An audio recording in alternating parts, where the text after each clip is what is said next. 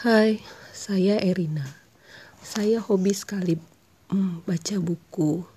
Tapi kalau baca buku berarti kita harus duduk manis, harus diam. Kita tidak bisa mengerjakan hal lain.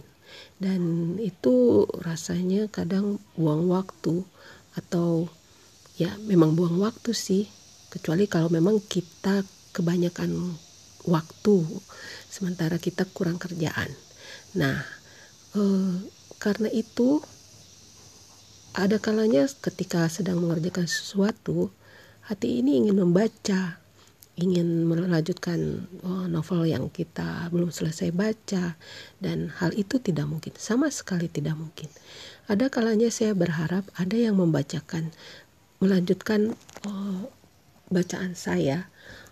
Oh, tapi siapa yang mau membacain? Coba Nah, dari situ saya berkepikiran untuk membacakan eh, novel-novel yang sedang saya baca untuk kalian.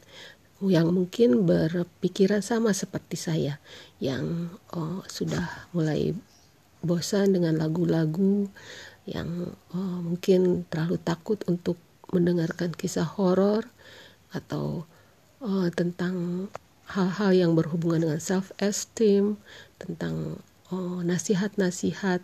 Oh, saya kadang terlalu berat untuk mendengarkan hal itu. Jadi menurut saya novel adalah hal-hal uh, adalah sesuatu yang paling ringan yang sering kali kita mendapatkan pengetahuan dari sana. Nah semoga buat mereka yang sama sepemikiran dengan saya terpuaskan oleh podcast saya. Jadi uh, mohon dukungannya. Terima kasih